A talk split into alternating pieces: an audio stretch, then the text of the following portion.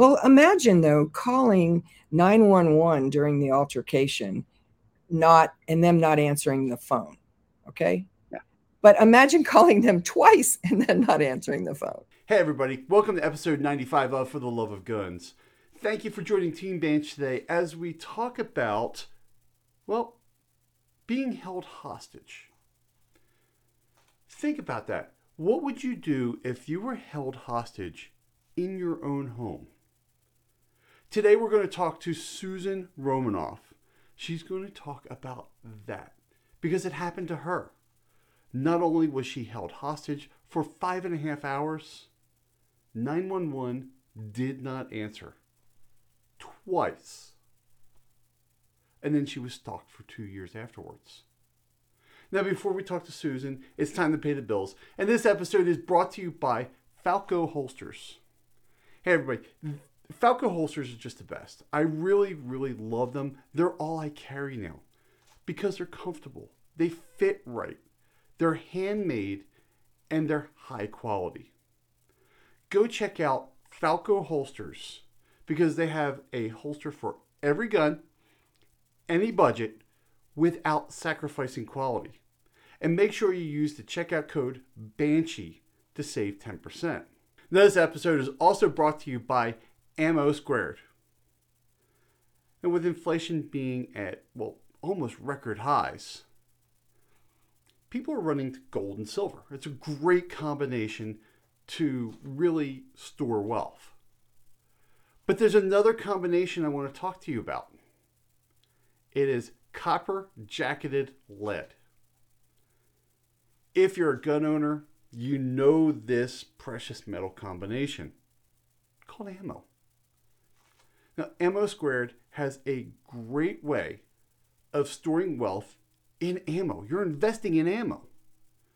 And what happens is, is when you put your money into that ammo, it's stored in a, you know, physically in a secured facility for you. And then you can pull it out. Now, what happens when you buy the low and prices go up? You could sell that ammo back. You don't have to take the ammo, you know, in physical shipment. You can actually sell it back at a higher price. What a cool way of investing your money into either something you need, eh, such as ammo, or money. Go check out Ammo Squared. Now, with the bills paid, let's talk to Susan. Susan, tell me about your love of guns. So, Susan Romanoff is my name.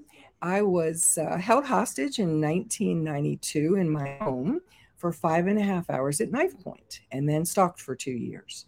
So, having been in fear for my life, for two years and five and a half hours without a break, right? I literally had to figure out what it would take for me to be able to defend myself, what I call increase the odds I'm going to prevail if I find myself having to defend my life again. The story behind that's pretty pretty long, but in the meantime, let's skip forward. And today I now have taught more than 100,000 women, uh, at least a minimum of a, a four to eight hour class. And that was as of 2018. So I might be kind of quiet out there, but that's because I'm working hard behind the scenes. So my goal is to help women and their families, that includes men and children, to be able to better defend themselves um, and what it takes to increase the odds are going to prevail. So, not for profit, Shooting for Women Alliance, 501c3, and that's the uh, that's the short version, I guess. Awesome. Now, for everybody in the audience, either watching or, or, or, listening on the audio side, I'll have all the links down below in the description, so that way you can get to Susan Romanoff and you know see all about the organization because we're going to talk about two organizations today. But before we go that, uh, we both met at Shot Show this year at one of my favorite booths, which just happens to be a sponsor of the podcast, which is Falco. Um, that's where I met you. Actually, I, I talked to your husband before I got a chance to talk to you, and even your husband's a, a great guy. And I just knew right there I needed I needed to get you on the on the podcast. Well, now you. I'm, I'm going to ask you something. Mm-hmm. What's your favorite Falco product? Okay, so I love all the Falco products, honestly. I, I mean, I think they're very well made. They're beautifully, uh, beautifully done, well thought out, by the way. But I found this little thing, which is absolutely a little secret that I think a lot of us should have available. It's a very thin, very lightweight holster, and it has your little loops in the back. You where you can put it on your belt so you can use it hiking or running to the store whatever has a really cool place to put your phone in it if for fast access, a nice zipper pocket also to put all your keys and your, all that money we have or don't have. But the coolest thing about it is, is it's so fast access to be able to get to your gun if you need it. So it's and it also doesn't look like a holster. A fanny pack. Yeah, it does. That's it that's the whole thing. When fanny pack packs came out, they just screamed gun, right? Exactly. And this is so thin, and it doesn't make your yeah. fanny or your front look bigger.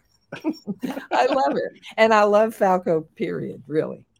I do too, and and one of my favorites uh, was was actually their special edition that they came out with this year was the AX11 with a hand carved leather. That um, is beautiful. It's a beautiful holster, but that's what I love about Falco is they're you know they're all handmade. Oh yeah, yeah. Push it and, up close where you can see the detail. I just uh, isn't that gorgeous? Oh my gosh! I mean, beautiful. that is just I mean, that is all hand carved, and I Very just beautiful. love, I just love that, and I just thought that was kind of cool that we both met right at the Falco booth there. We did, um, yeah. and both of us love Falco holsters, and this yeah. kind of what led us to today to talk, uh, you know, it. talk about your story, which is, you know, uh, you you sent me the the you know we were talking we for everybody on the podcast, we talked for about 40 minutes before we started recording. Uh, we could have recorded this, the whole podcast yeah, we could have recorded a whole podcast about what we just recorded and never hit what we were actually going to talk about today. but it was awesome. It was awesome talking to you. And I was reading through the story that you sent me. And that's why I want you on because we talk about self defense. You know, I've had people come in and talk about self defense, but we can talk about it all we want. But when someone lives through something, that's those are stories we really need to talk about about because we have a tendency to forget why we talk about self-defense. Mm-hmm. Now, mm-hmm. before we before we get to your story, I'd like to get through a really quick seg- segment here called Ask the AI. Okay. And I asked ChatGPT three different questions. So I'm going to ask you, and then we're going to see if ChatGPT got them correct. Okay. So, what are the top three reasons someone might choose a leather holster over a Kydex holster? Durability, uh, the structure of it, and hopefully the design, the beauty of it. So they uh, they came up with, and this is why I asked the expert, experts because sometimes ChatGPT doesn't quite get things right. They said comfort. Leather is softer and more flexible than Kydex um, which that's it is, okay. but that's okay. It's it's, it's not, not a bad answer. but personally, when you have a holster like this, uh, this is totally looks right. Mm-hmm. This is totally style. I'm not saying it's not comfortable because it is, but mm-hmm. um, when I look at a holster, I don't look at it and go comfort. exactly. Um, style, which we yep. just talked about, style, yep. Mm-hmm. and retention, which this is the one answer that I I I understand where they were going for it, but they didn't quite get it right. No, leather holsters have a natural retention to provide a secure fit without requiring any adjustments or break-in period, which we all know leather needs to be broken in. Okay. Cowboy boots, you know what I mean? To start with. Yeah, right. Yeah. right. exactly. So so that that's why I kind of go through this because these AIs are getting so popular and people like, oh, that's the answer. Not. No, not. Exactly. Um, so I also asked ChatGPT, what's the top reason someone should take a defensive shooting class? So they could learn how to fight with a gun in the event they have to do that and be able to hopefully increase their awareness and and learn what it takes to survive in that situation. That's why they should take a defensive class. Literally, it doesn't uh, it's also very hard to by the way little side information it's very hard to train for because you can train for everything and that won't be what happens to you so yeah no. Defensive training is very important. And that's the thing is you can train you can train so much, but you really can't train for the stress that you're going to be under. Yeah. Well, for that. Maybe. Um, but just this is this is another reason why I ask these questions. Defensive shooting classes provide valuable training on how to use a firearm effectively and safely in a self defense situation, including techniques for shooting under stress. We have a whole class for that. And it's not, by the way, the defensive handgun tactics class, just to let yeah. you know. It's a practice power and precision part two class that we would teach what they what their explanation is. Um, defensive handgun is totally different, I think. I think so as well, and that and that's the thing is you know we talk about they talk about stress in there, and, you know unless you're at a at a gun range where someone's throwing tennis balls at your head. hey, that's a new one. Gonna... We might use that. I like that idea.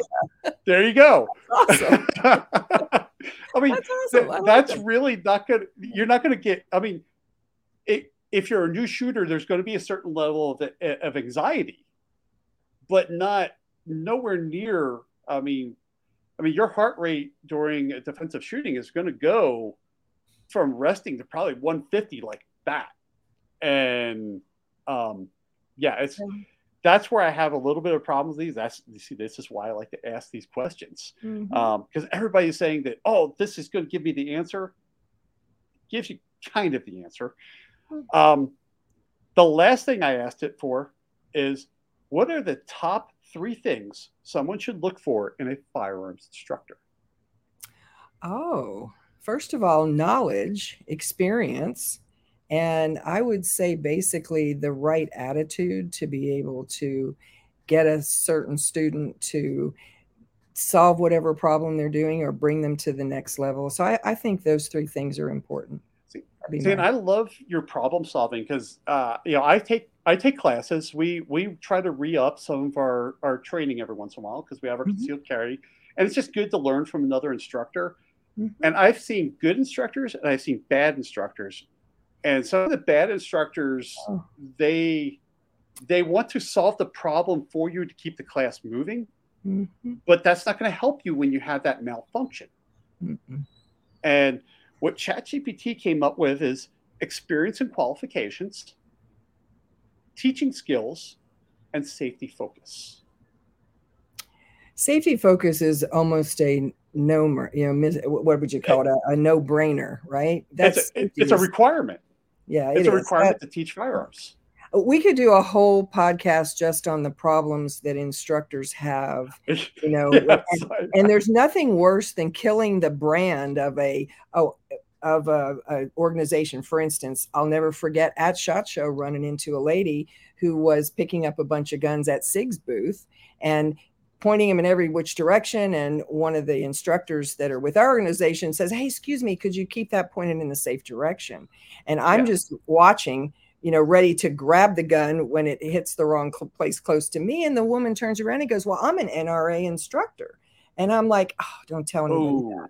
Because Ooh, yeah, don't don't advertise that when you're acting like a that. Bad name. Yeah, doesn't it? Oh, see, yeah, that's a that's, whole other. That is something that drives me nuts, uh, especially like when you go to a gun store and someone's just like, "Hey, check this thing out." And you're like, yeah, stop. uh, please, please have, stop that. Have you seen the uh, Denzel Washington? I think it is. He's at a gun show and some people pick up some guns. There's a little video. I'll send it to you. It's hilarious. And this guy picks it up and he starts doing this, and Denzel Washington grabs the gun down, takes it, shows it's empty, hands it back to him, and says, "Keep that in the safe direction." I mean, it's just what you want to do every time yeah. you see somebody, you know, do something with I, a gun that isn't real safe. It those are those type of things drive me nuts because people don't they don't understand right? Because i mean first first rule of firearms when uh you know when i learned them was every gun is loaded. Yeah. Period. Yeah. Right? Yeah. Um no matter i mean you could put a you could show me clear put a gun down i'm still going to clear that gun. Absolutely And Absolutely. And so you know, where... another another thing really, Jason, that is a problem is that a lot of instructors will just do or go through the tasks of making sure something's yeah. empty, for instance, and they don't even tell you what they're doing. And heaven forbid they do it quickly. Like, let's just rack this gun three times fast and show you it's empty. And okay. And you're going, hey, wait, I don't even know about this, you know. So yeah, there's instructors have a big role to fill actually if they want to do a good job. They there was a there was a gun range that I used to belong to in Maryland when uh, you know I was younger and we we lived in Maryland, and you had to go through ranges in Maryland. they they did. Uh, yes. Oddly enough, it was awesome. right next to the post office. Oh wow. uh, the the gun range office uh, the gun range owner didn't quite like the jokes that he would get right i was from that a few were running through my head i get it yeah right so, yeah. um, but it was an extremely safety focused uh, firearm, uh, or, or, gun range, uh, which made us want to go there. Oh yeah, because we've seen some really bad gun ranges, mm-hmm. and um, you had to go through the class, and then you had to prove your competency with every type of firearm you're going to shoot there. Nice. So, with that is um, one of the instructors. She was telling us one time that you know she had a Navy SEAL, and for those of you in the air, on, on the audio side, I'm using air quotes, had a Navy SEAL. I know everything about firearms. Mm-hmm. Okay. When when he got done shooting, she goes, Okay, show me a safe, you know, a clear and safe gun. He took his gun and just kept on racking the slide, ejecting all the rounds until it until it locked open, then released the mag. Yeah. Mm, okay. I don't know any Navy SEAL that would do that. Mm. let alone a normal gun person. Well, so, he also gives a bad name to Navy SEALs, just like if you do the wrong acts. We're all firearms owners. We need to be, you know, protecting our Second Amendment, for lack of better words, by being good stewards of that. So people aren't afraid of us because we have guns. Exactly. Yeah, no exactly. Yeah. So, well, anyways, so as everyone can see, if you're using Chat GPT in your personal life, take the answers you're getting with a grain of salt because yeah. AIs do not necessarily get it right all the time. Exactly. So, well said. well, with that out of the way, yes, you have one of the most powerful stories that I've ever heard of and read about about your about what happened to you in the 90s. Mm-hmm. Um, now, you were held hostage mm-hmm. in your own home, correct? Correct. And not only were you held hostage, you were stalked for two years afterwards by that individual. That's exactly right. So, how do first of all, how do you get over that type of that, that type of trauma that happens in your life? Well, actually, I've been told that I'm a wounded healer, they call it. And that's where you either go and put yourself in a cave and don't come out, or you cry yourself to sleep every day, or you do something to help other people and that apparently is the the avenue that i took and for me it's helping other people not go through what i went through and what i experienced and through education and and for what to do for instance do get a police report make sure you do if you have a problem you know that can really tank things real quick but things that which it, it, it did to you because there was no police report of of, yeah. of of what happened. No. Well, imagine though calling 911 during the altercation, not and them not answering the phone. Okay. Yeah. But imagine calling them twice and then not answering the phone.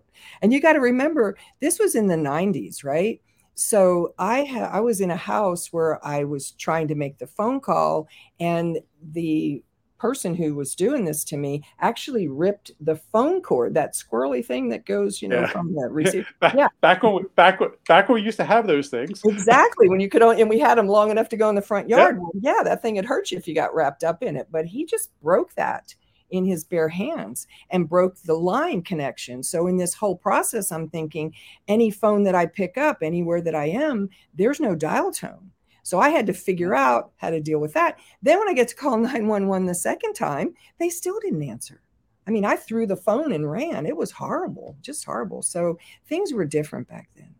And not only that, uh, when he was stalking me, I would get phone calls telling me that who's that blonde headed guy that just delivered pizza to your house or something. Oh, that's creepy it's nuts. And and i made a big mistake. It took longer to find him because i kept telling him i knew everything he was doing.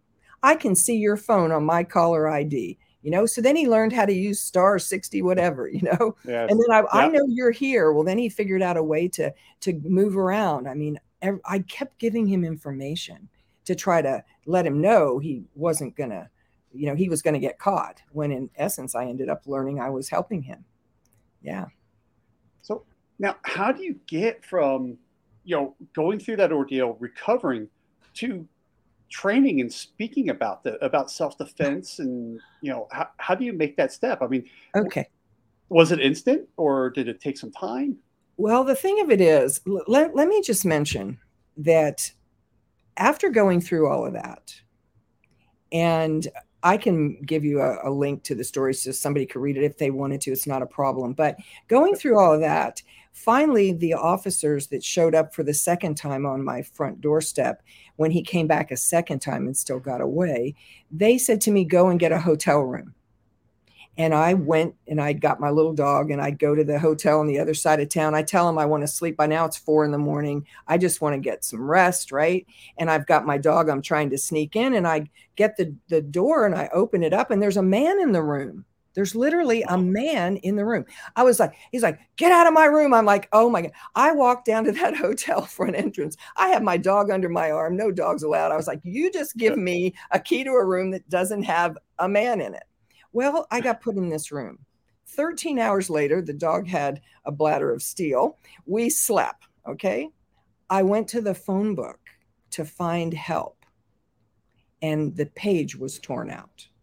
Oh. And I knew at that oh. moment somebody else. I actually looked through the phone book to see if any other pages were turned out. And it was like an omen to me. What I needed was missing. So now I'm thinking there's more people than just me, and somebody was in this room. So that started my process on this is serious. Then when you're you have a sheriff, huh? You're, you're you, at that point, you know you're not alone in this. That's absolutely. I'm like, I am not alone. And then when the sheriff calls me and says, We're going to teach you how to use a gun, they didn't have carry permits back then. I wasn't law enforcement, you know, none of that. So they're like, we're going to train you how to use a gun because we're only minutes away when seconds count. And I was like, okay, the place that I trust doesn't answer the phone, not once, but twice. And now they want me to get a gun. Right. So I, I did. That's a whole story in of itself, but nothing like going to the gun store and them saying to us, we don't have guns for girls and me thinking yeah. I'm special because hey, the sheriff sent me. Okay. Sheriff told you go get gun. Yeah. Oh my goodness, yes. So then it was the process of the gun they gave me. I couldn't hit the side of a barn with, but by the time I got to have to shoot all the rounds I had to shoot and the way I had to shoot them to qualify through the sheriff's department, I ended up um, having to alter that gun immensely. And I'm no, uh, what do you call it, engineer, but my life depended on it. And that's the difference. We go right back to your first question, really, Jason. You know, we don't often get to know what it is if we haven't been through it. And I'm going to tell you, it's the mother of invention. When your life is at stake, everything starts to change. You'll start looking at the way people tell you to do things, and you'll go, uh, that's not going to help me in this situation. So that's what yeah, started it. So it was immediate, I guess, is the best answer. And and that's one of the things um, that's one of the things that I, I look at is it's it's always somebody else's problem mm-hmm. until it's yours. Exactly. Right. Exactly. I mean, because you know that that happens to other people. Well, what happens when it happens to you and you're not prepared? Mm-hmm. Um, that's why you know knowing this story. This is this is I I carry a firearm. Right. Mm-hmm. My wife carries a firearm. We we mm-hmm we carry our firearms. I know other people carry their firearms. Mm-hmm. We have not been through that that mm-hmm. situation, mm-hmm. but we have worked to try to give ourselves an edge should that uh, should something happen, right? Not, and often, not saying that we're absolutely prepared. Yeah, we're better prepared.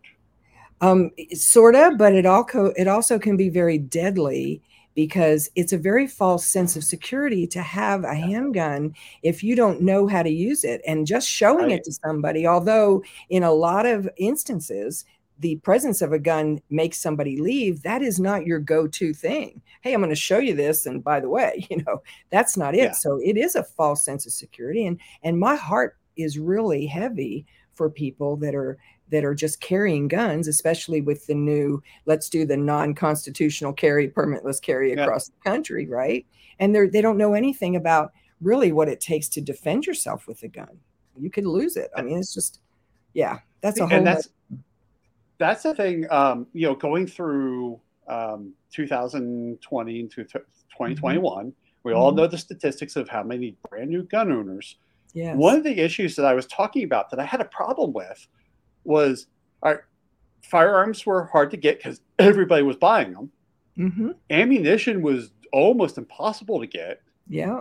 So we have all these brand new firearm owners who bought their token one box of ammo because that's right. all they could get. Right. Not trained with their firearm. Mm-hmm. Not seek out instruction. Mm-hmm. But suddenly I'm safe because I have a gun. The gun is a tool. You need to know how to use the tool. Oh yeah. You're gonna just put me off in a whole nother three hour session. Know, don't do it. Don't do it. My heart bleeds for that. That's why through through the program, once I went through what I did and I started realizing you know the importance of what it really means to fit yourself for a gun so that you don't lose that gun in a fight and you can naturally hit what you need to hit all the way up to the point of how to defend yourself with the gun and then basically in the end increase the odds you're going to prevail. It's all every curriculum that i've put together is for that purpose period you know? And and it's because people need when they make their mind up really jason i'm i need a gun now all of a sudden they don't have a lifetime to get trained up no. They don't. So how do you get them from I now have a gun to I at least can carry it safely uh, and use it effectively and not only that then have the knowledge about legally and not. So it is a it's been my life's mission over the last however many years. Cuz legal there there are a lot of legal issues um, with carrying guns whether regardless of what state you're in Mm-hmm. Um, you know, the, the the first concealed carry class that I went through, we were talking offline about this, was by a, a Montana Highway Patrol officer here in Montana. Mm-hmm. Um, and when we were going through the class, one of the greatest things of taking that class was, and we lucked out that we chose the right instructor mm-hmm. right off mm-hmm. the bat. Right? Mm-hmm. I mean, yep. he set that bar so high for every other instructor that we've had because we'll take we'll take every few years we'll take a class from another instructor mm-hmm. to number one refresh ourselves with what's going on right because mm-hmm. there's and number two, you have different points of view. Yes. But you know, when he's talking about this thing and he's coming at it from, you know, a responding officer mm-hmm. saying, look, when you you know, if, if, this happens to you and you are, you know, and you do need to defend your life with it, mm-hmm. this is what you do. Mm-hmm. When the police show up, this is Absolutely. what you do, and then you shut up, mm-hmm. right? Yeah. And it's um, not a good idea to get that card out and say, oh, by the way, I have insurance and it tells me yeah. I'm not supposed to say anything, call my lawyer. That could be yeah. a problem. I'm sure yeah. he didn't tell you to do that, right? No. So, and those are the things that, um, that's what training does. You know, mm-hmm. you know, going back to that's why one of the things I asked ChatGPT was how do you pick a good instructor? Because I've seen bad ones. I've seen mm-hmm. really bad ones, mm-hmm. and um, that's why you know that's why talking to you you have a lot of curriculum which we'll get to in a little bit mm-hmm. about this and you you have a completely different point of view because oh. of what has happened to you oh yeah and what you've come out of um i mean you know i i'll tell you i the fact about it is when i went to the sheriff's department and i was trained by a, a, sheriff's trainer right? I realized then that as a civilian i don't have what they have. I don't yeah. have backup. I don't have a call that i can make. I don't get the call hey unload rack and get ready you know to move in. I i'm in i'm going to be ambushed. We as civilians yeah. 99% of the time we're going to be ambushed unless our awareness is up right so now mm-hmm. you think about the most the most decorated military and law enforcement if they're ambushed they fail 99% of the time. So that was a wide open thought for me. And it i learned really quickly that it's different as a civilian and it's different when you have to defend yourself in almost See, you, an ambush. You brought up something that i i've been shooting since i was 7 mm-hmm. I, you brought up something that i never thought about um, you know and when i was in ffl i had uh, i did a lot of uh, work for law enforcement here local law mm-hmm. enforcement when they're in a shooting, they have a radio, they can call for backup. Yep. I, you, I mean, we always talk about you're your own first responder. You're not only your only your first responder, you're your only responder. Absolutely, absolutely. Now there and and the fact is that sometimes you'll have people in your life that are going to be with you a lot of the time. So there's this cross training that should go on between you to help you to give you that backup. But you you don't have a buddy, you have you. And there's a lot of decisions that are made in that process. And it is true, think about it.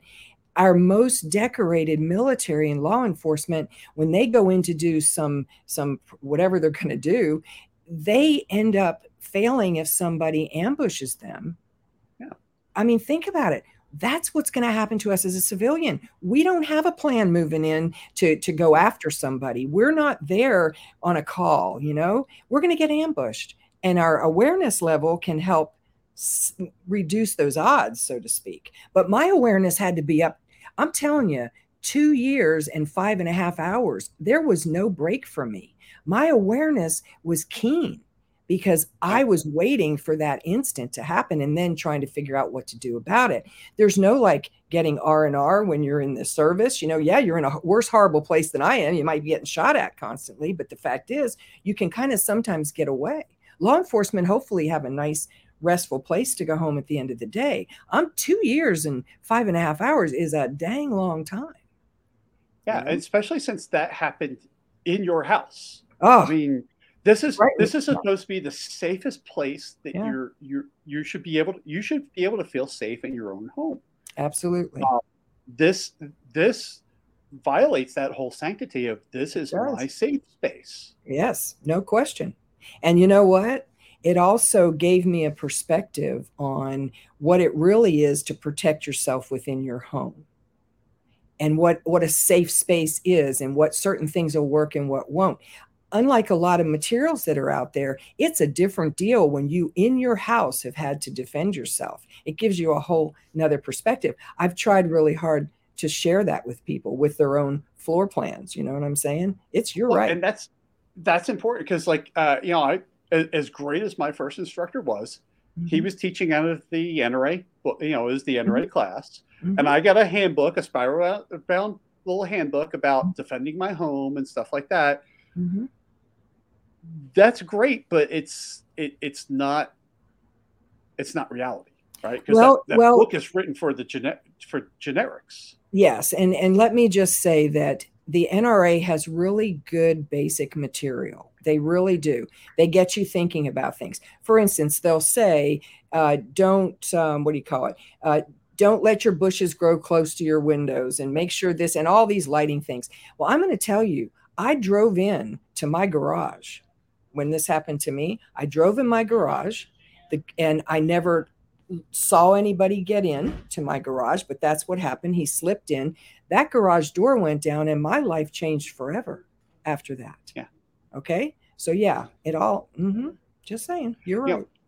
Yeah. And, and it was funny is I, you know, I'm just thinking you were talking about situational awareness and uh, what suddenly flashed through my mind just now was how many times have I been out getting gas in my own car, right? I got mm-hmm. I got to get gas in my car. Mm-hmm. Looking around because I'm looking around. I'm trying to see what's going on around me. Mm-hmm.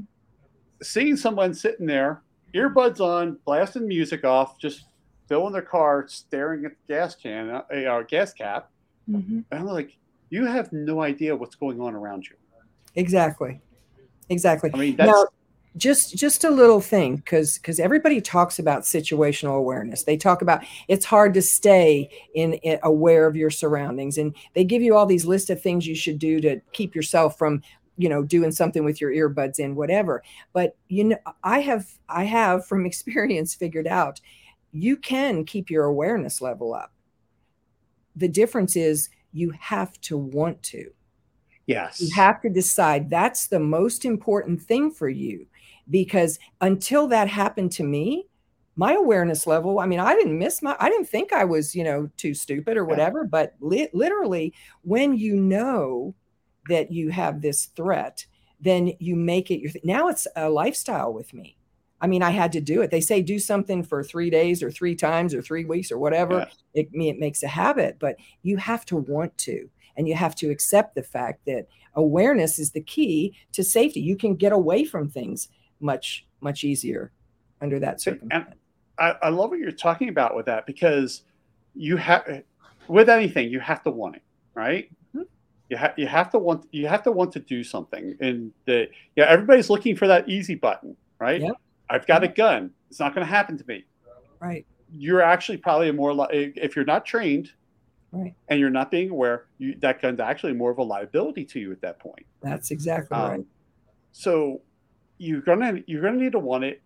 That's the same thing as you know. People think that they go to a class. I went. I bought a gun. I've got ammo. I went to a class.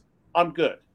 Mm-hmm. This is no. You still have to do your homework, and your homework is the rest of your life if it's you want to yeah it's a lifestyle it is so you're going to have to maintain that awareness you're going to have to you know like i said before we take classes every every few years just to refresh on new tech uh, new techniques or mm-hmm. different learning style mm-hmm. or, or, different teaching style or even just law changes right mm-hmm. oh yeah that's um, important i mean law changes uh, you know here in montana uh, our laws are pretty open uh, we went permitless carry. Uh, we had open carry forever.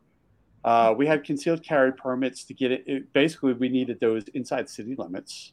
Uh, mm-hmm. outside city limits, it's no one, you know, no one cared mm-hmm. Uh, because Montana's a recreational state. Mm-hmm. mm-hmm. Um, so we had just kind of had things for that. But now we have the permitless carry.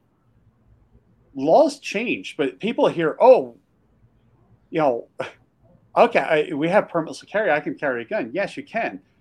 But if you have a concealed carry permit in Montana, because we still have them, mm-hmm. there are certain things that we're allowed to do with a permit that we couldn't do even a, a few years ago when we. Absolutely. So, yes. And you know, know what, Jason? Right on that whole thought, here's our biggest problem. People are now getting guns and they think it's a false sense of security because they have that one box of ammo and they have that that gun but the media and the general public don't know the the full laws about having those yes. guns. So they're putting our people in a very compromising situation. And with a permit you can you just exactly what you say you can carry in certain places. I mean in this we're in tennessee right? In this in this state other than being right in the, the little city or whatever, it's two thirds national parks, greenways, waterways, all those things. And you can't carry in those places um, in Tennessee without a permit. And they don't tell you that. They don't yes. tell you that. And so the and law is just, and ignorance is no excuse when it comes to guns. No, and you know what no, I mean? It just isn't. It's not to a lot of things, but definitely not when it I mean, comes. I've got I've got a friend who's in Florida.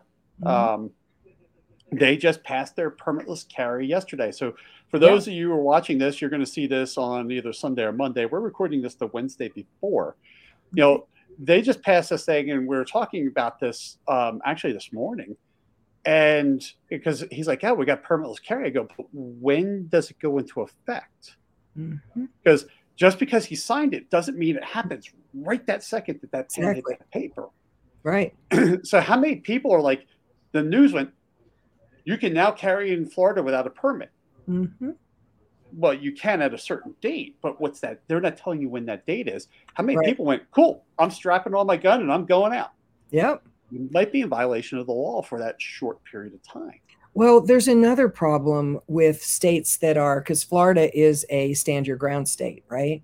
So they have very little things they have to stand like with a what's the what is the difference? I'll just ask. Maybe maybe your viewers would know. What's the difference in no duty to retreat and stand your ground in law? What is the difference?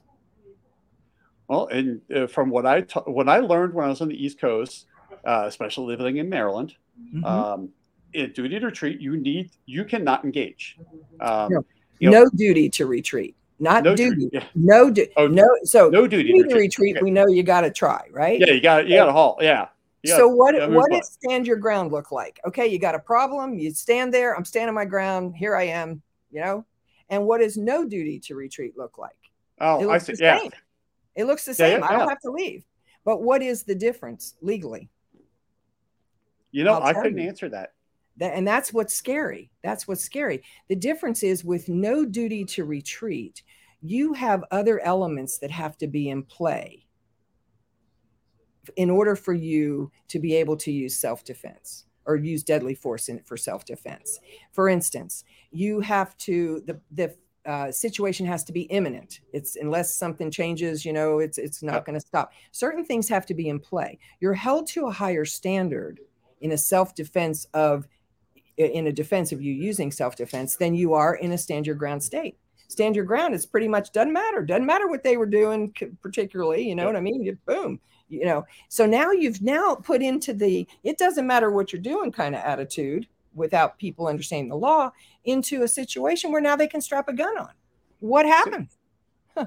See, they, and the thing is, is both of those terms sound the same, right? right? Exactly. As a matter of fact, some of your some of your national organizations, sadly, have misbrand no duty to retreat and and stand your ground on states. And they say this is a stand your ground state when it isn't kind of thing. And what's sad is i always try to tell people all those places are great but it's your responsibility to check the laws not only in your state but at that moment because they don't update that stuff all the time they don't no, they can't so you it's your responsibility and in the end all your instructor your local law enforcement person that said, I'll just shoot them, that dead men don't talk. None of those people are going to be there to mm-hmm. support you when you have to do, not only defend yourself, but when you have to defend yourself in court. Yeah, I'm about to say they're not the ones that are going to be in the juror's nope. box. Exactly. They're not. Or on the judge's bench. Absolutely. Um, they're not. That's and that's that's kind of the scary thing about that is. Um, you know, one of the things that that um, it scares me about something because uh, I used to travel for work and I used to carry my firearm because I know, mm-hmm. you know, the, the surrounding states around me honored my permit. Mm-hmm. But you need to understand their laws, right? I understand mm-hmm. Montana laws to a degree. Mm-hmm. I need to understand if I'm in Idaho, I got to understand their laws. Right. And you have a lot of these websites like, you know, the reciprocity thing, click, click here, click there. I don't mm-hmm. know when they updated the laws on that website. Dot gov so, is what you need. TN. Yeah, gov, exactly. Mo.gov. Go go to the go to the state's website to actually. I mean, it's not bad to click on it and then go, okay, I kind of understand what's going on now. Let me go find the actual answer and mm-hmm. don't ask an AI, which we just mm-hmm. talked about earlier. No, don't do actually that. go to the state and find out mm-hmm. what the laws are. Uh, AI stands for artificial intelligence, right? Intelligence. And for yep. the longest time, people were saying AI, AI, and I'm trying to think, what is that? You know, and I, I finally figured out what it meant. But yeah, that's that's your field. You're the cyber guy, right? It is. Yeah. yeah. That's yeah. That's the that's uh the on the cyber side. We're watching that very carefully because yeah. it, it it it intrigues us and scares us at the same time. Mm-hmm. And um, what was the saying? Um, whatever scares the scary thing, you need to be scared of. That's it. No question. Absolutely. And and the other thing is just being scared doesn't help if you're not prepared. So exactly. being scared, you need to be prepared, right? And that's exactly. where I found myself. You know, I was scared and I yeah. couldn't just take just I started thinking about everything people told me. Is that really going to help me in this situation or not? So being scared, be prepared. That's a new. We'll go. tag that. I love it. I love that's an awesome tagline. You need you need to put that you need to put that on your website. I don't know. We should share it. You know. no, you you came up with it. Well, still, you, you made me. It's all your fault. it, you, you're the one that coined the phrase. It's it's yours. Yeah. Um, yeah. But That's anyways, awesome. We've been talking about this stuff. Let's talk a little bit about the organizations you have here, um, okay. because these are kind of born out of uh, what happened to you. Mm-hmm. So I'm going to bring up this website right here. Oh, guess what? That is me. I used to have whitish blonde hair for a very long time with a ponytail on one side of my head. Everybody knew me wherever I went, and I decided I'm incognito now. So it's all out. Now they know, you know. I don't have, yeah. Mm-hmm. so, so talk a little bit about it because we, in your intro, you talked about you trained more than a hundred thousand women. Mm-hmm. Yes. Talk a little bit about the organization here. Um, you know, the shooting, okay. the shooting for Women Alliance here. Well, Shooting for Women Alliance, being a 501c3, right? We work solely on donations. We really can't support certain things. We don't sell things, but we can tell what we call truth in training, right? So we've we've got this program set up to help him meet you wherever you are, wherever. Now, the SFWA unplugged that you see right there, that's yep. something that just because an expert says it doesn't make it true, is actually something that creates a lot of havoc because we take regular things that people say and help you do what I had to do, which is think it through. Does that really make sense? Right? Is that, for instance, let me give you an example. If you want to increase the odds you're going to get your gun out of a holster quickly, why would you want to cant it forward so that when you take it out, you have to twist it and come on target as compared to taking it out and doing it? So why would that be a good idea? Just as an example. And then well, I see, what, huh? It, it, to me, it sounds like you're teaching critical thinking.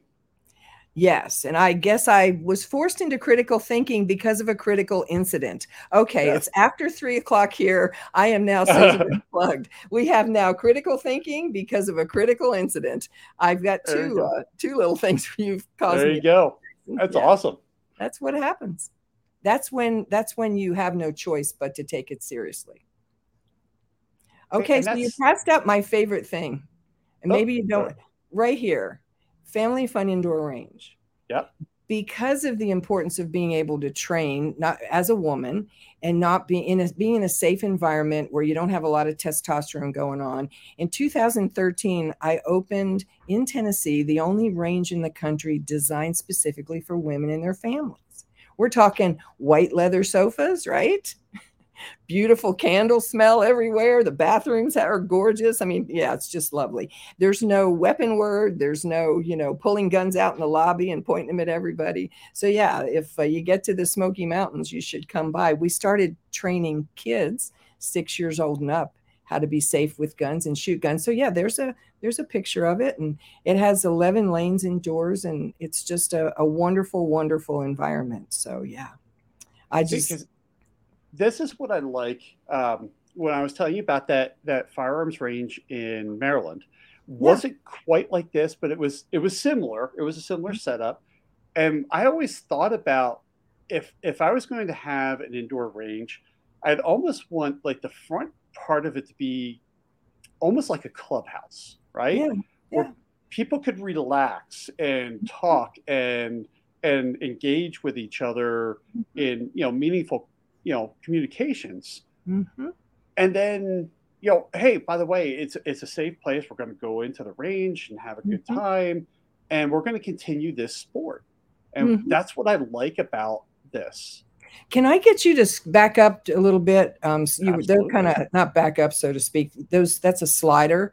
So slide back from where the group is, kind of scoop those those back, the pictures back. I can't reach it, but the picture, okay, right there on the right where the family is. You see that?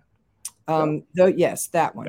Those it's hard to hold it, I guess, because I know it's screen. But, but put it where you can actually see the target. Okay. Now here's what happened. Those people are from England and they had never been able to even fire guns you know how england is so they came by never shot a gun and this is this is what we do with everybody who comes into the range we put them through a safety class but we teach them how to shoot safely because the best way to keep a range safe is to have someone put the bullets where they belong right, right. so these people unlike others or as like others excuse me um, they all put a bullet right in the same place of the of the other person's bullet. So we have people who've never shot before who end up putting multiple bullets in the same hole. Now, why is that important? Safety. So yeah. you don't get on our. I don't care if you if you say you know I'm a, an instructor. I'm like I, I, I haven't seen you shoot. You know I don't. We we just we just want people to be safe. So that to me is the most important element. I remember you said that that's what was required when you went to that range when we were talking earlier. They required you to take a safety class and prove that you could actually fire safely the uh, yes. uh, the guns that you were going to fire. So that's awesome. That's awesome. Because I mean, if you think about it, on an indoor range, mm-hmm. there are other hazards of shooting in an indoor range. Like yes. when you start shooting the target carrier, number one, it beats the target carrier up. But number mm-hmm. two, you're starting to have ricochets because yep. the bullet is not passing through that target to the backstop where it's supposed yep. to land. Exactly. So those are the, that's important, especially on an indoor range. Well, here's another thing a lot of people don't think of and that is that on an indoor range safe is not a down is down excuse me is not a safe direction because it's typically a concrete floor that's like a pinball machine if something hits yep. it right so yep. all in all down range is a safe direction and that's why on an outdoor range down is fine so if you're in the yep. habit of just pointing a gun down and not paying attention to your situation as far as what's safe that can be a real problem so i think that's that's really really awesome actually that, yeah, that you got to go to a range that actually cared about that. Yeah, because yeah, you know I remember uh, when we started shooting competition at that range, um, it got it got a little interesting because you have concrete floors. Uh, mm-hmm. Uh, it was a it, the first competition I shot there was a bowling pin shoot. Oh, that's um, fun. I'm doing the I tennis love, ball thing from now on. I like what you said earlier. You're start throwing winging tennis but balls. I'm just, yeah, I mean that's gonna be awesome. You're gonna get one of those. You're gonna get one of those uh, sticks for the, like throwing the ball for the dogs. You're just gonna have a bucket. You're gonna stick it in, just start winging. That's amazing. we should um, challenge that. That's awesome. Yeah, I'll go with that. So I mean, and that's where this range really because you know they're like, hey, we want to have fun. We want to have a shoot Mm-hmm. But that's when you're starting to shoot a bowling pin, and the whole idea of the bowling pin is not only to knock it over, but to drive it off the table. Yeah. Um, awesome. When when you get the nine millimeter shooters, like like I was back then, mm-hmm. uh, still am. Well, came back to nine millimeter, but you start getting the nine millimeter shooters in there after the uh, people filled these things full of lead with their 45s. Mm-hmm. Um, the nine millimeters, I mean, the bullets they hit it, but the pins don't kind of drive off. So yeah. now we're shooting those bowling pins on the table, and mm-hmm. these bullets are not making it to the backstops. Exactly. Um, exactly. Um, we've we actually had. Uh, I remember one person was shooting. They were shooting a pin. The bullet hit. You know, it it it hit the pin. Well, actually missed the pin. Hit the ground. Went up and all of a sudden glass rained down because they hit the fluorescent light. Above. Oh yeah, absolutely. You in a in an indoor range, you have to think about just as if you physically walked into a pinball machine. You know, it's literally that's what can happen. So it, yeah, and you also have to be careful unless your backstop is set up to shoot sideways. You can only shoot straight in to a, a bullet trap, and a lot of people they just think they can run across the thing and shoot. I mean, it's just scary. So yeah, I, I think um, the thing about the range that we did is that I, I really needed a place to put into act where people could come and train all the different elements that I had put together for citizenry. At the same time, the, that range, we still charge $12 all day. You can shoot for $12 all that's, day. It includes your target and your yeah. eyes and ears. And our safety class is $5. And it's, you know, it, it it's not a fast safety class. So it's not about the money. It's really about our mission. Really, that's what's important. And so, yeah, I have people all the time say, "Can we have this in Florida or somewhere else?" I'm like, "Yeah, go ahead and do it. I'm busy over here." Yeah. I mean, I know I know ranges that are over twelve dollars for an hour. Oh yeah, oh yeah. I mean, I've seen I've seen them as high as like thirty dollars an hour for a absolutely, and they will stand there and tell you you're done and we yep. just we just don't do it. We actually have a training membership, and this is something that we've just opened up, by the way, online, Jason. And it's where you can do these classes, but you do a training membership so that it's not just come to the range and shoot. You get to take all of the classes, it's $28 a month in person, $18 a month online, and you can take them as, as much as you want. I mean, people can't that's afford to do some of the training that's out there. And it's because we're not for profit. It's that's really yeah. what it's for. You know, it's it's just, you make a donation and pass it forward. So and that's the thing is, you know, we talk about training. Uh, we talked about training before uh, mm-hmm. before the thing, and we're going to make sure that we get the links from you at the end of the podcast. We can put them down below for people to to do this because you we always need to train. Uh, it, it's just shooting is a perishable skill, just mm-hmm. like our knowledge of shooting is a perishable skill as well. You know, I, I like I say, I I've been shooting for over forty years. Mm-hmm you know, when I take out a revolver, I don't shoot a revolver that often. Mm-hmm. Um, I, probably once every five years, I'll take the revolver out to shoot, mm-hmm. just because I mean, this nostalgia, whatever. Mm-hmm. But I still need to, you know, mentally go through a couple of things to shoot that firearm. Mm-hmm. Right? It'll come back to me, but mm-hmm. still, it's not like picking up. You know, uh, I compete with a Sig P320 X5 that gun, that's my dry fire gun. That's my competition gun. That's the that's my my I go to the range and have fun gun. Mm-hmm. I know that gun a lot better, right? So when you're when you're switching back and forth, you know, learning you're constantly learning about the stuff. Yep. And that's what I that's what I like about your classes being online because then I can always do a class. I don't have to wait for an instructor to be in Montana, which they don't come here very often. Right. Right. Um, but not only know, that, you know, our classes are different different in the fact that you don't just go online watch a video. You go through that class and at the end you get to sign up for your time with your own personal master trainer and you have a, a conference with them. And you get your questions answered. You get to they make sure that you got what it was was trying to be taught in that course. So it really is awesome. You get your own personal trainer. I mean See, what do you want? See, and that's where because I've seen other classes where you can do online, mm-hmm. and then you're at the end. Here's your yeah. certificate. Move yeah. on. That's what I like about that that last bit where you have that conference mm-hmm. of, hey, you know what? I went through this class, but there is just something I it just did not click with me. Mm-hmm. Would you mind explaining this to me? Yeah. And not only that, sometimes you don't know what you missed in the class unless yeah. somebody talks to you and verifies that you got the key elements, you know. Um, right. Um, we have the we have the class that helps you get custom fit for a gun and gear. And one of the things I try to stress is you and like your wife with her incredible Beretta collection. I just uh, that's awesome, right? You should put that picture up someday and show people. The, well, maybe We've, not. We're anyway. put a video on YouTube about that collection just oh, because oh, wow. there, there there are some guns that you just don't see in her collection. That's wonderful. I, everybody should check it out because that sounds really exciting. But I just want you to get a feel for where I'm coming from.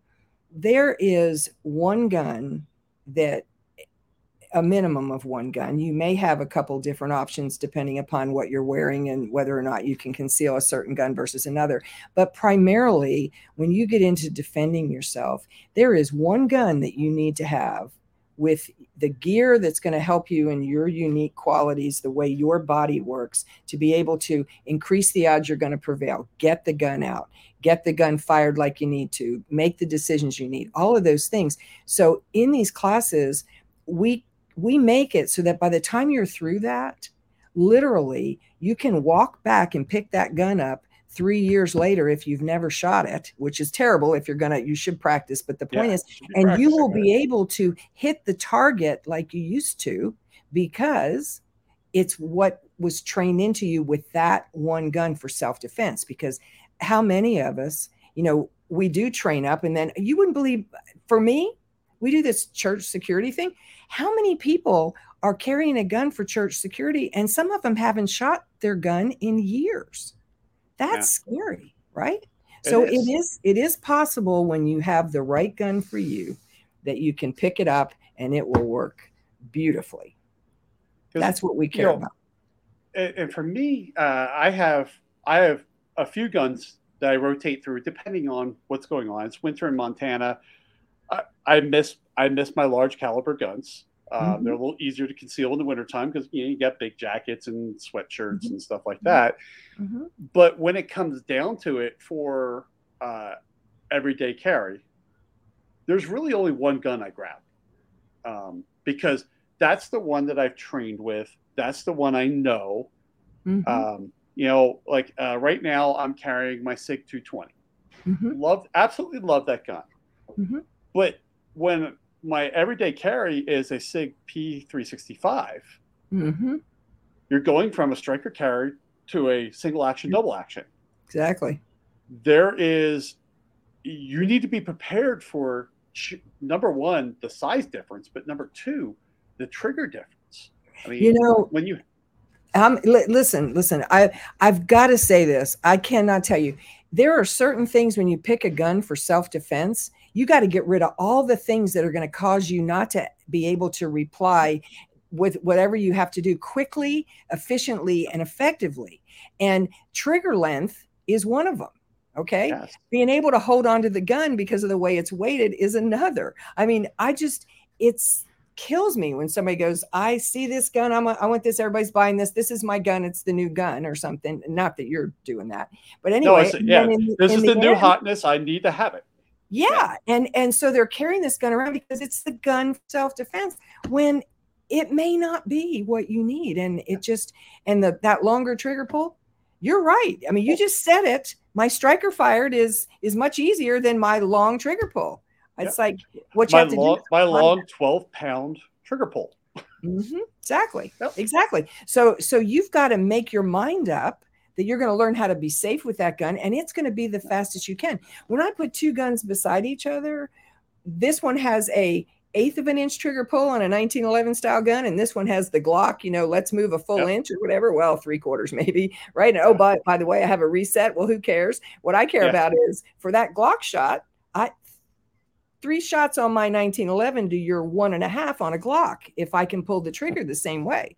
So yeah. when my life depends on it, what am I going to lean on? Something that makes me quicker, right? Yeah, exactly. So, I just, um, I'm sorry, I it's just no, so I, it's a mission I, for me.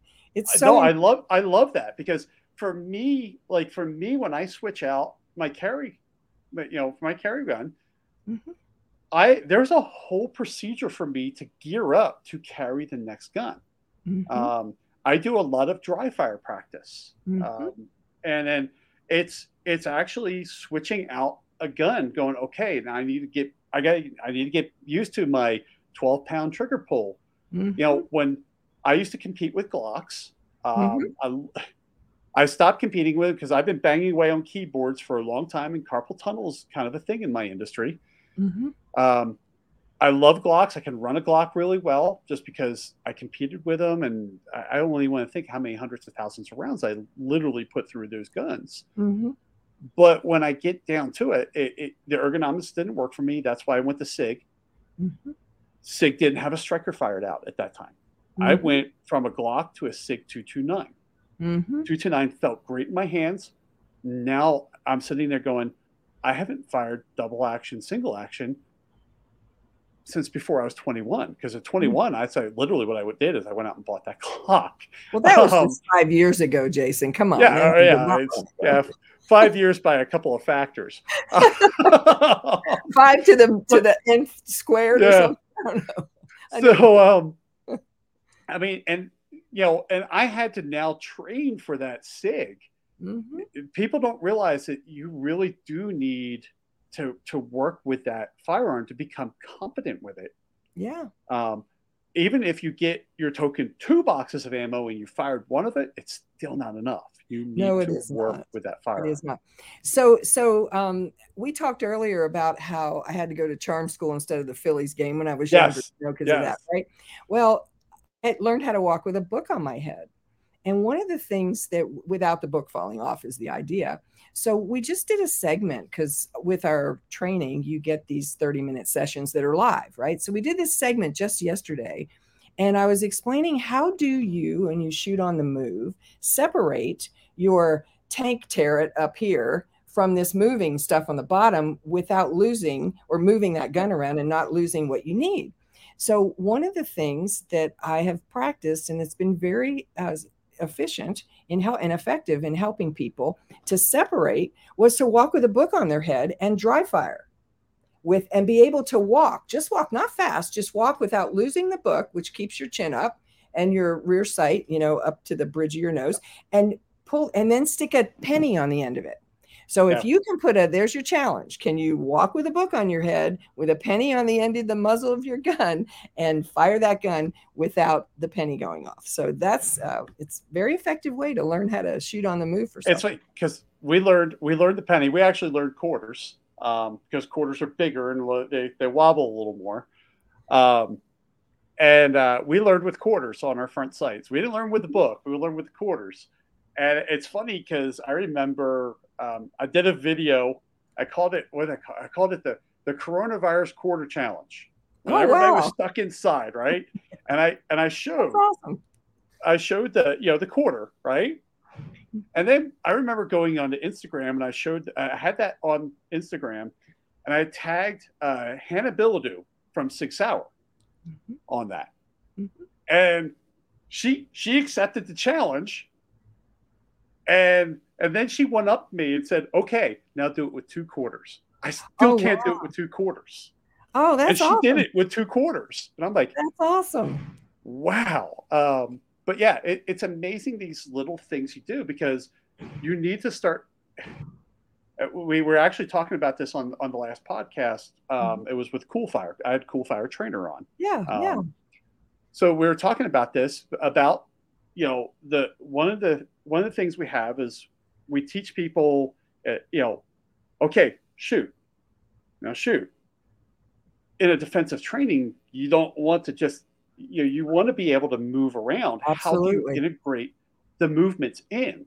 Right. And there are some ranges you you just can't do that with, right? Exactly. So that's that's what was great about uh, dry fire training. Um, mm-hmm. I actually have targets here. I have physical therapy I do every day for my knees.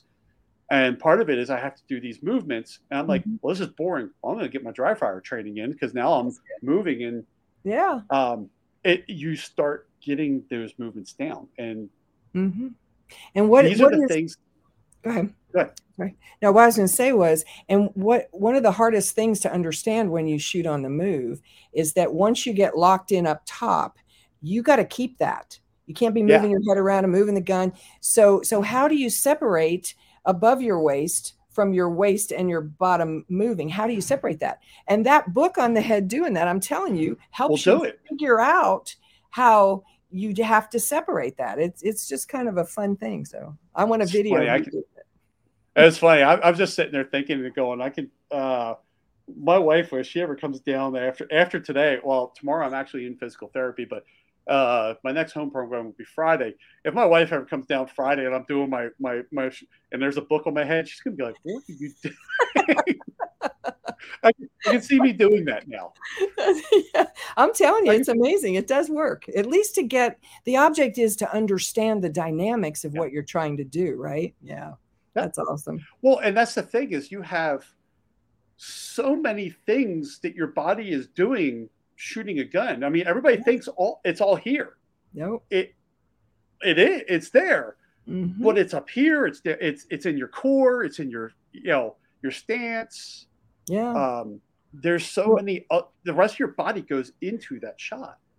It does, and there's there's also a lot of things that are being taught that have been taught for years, right?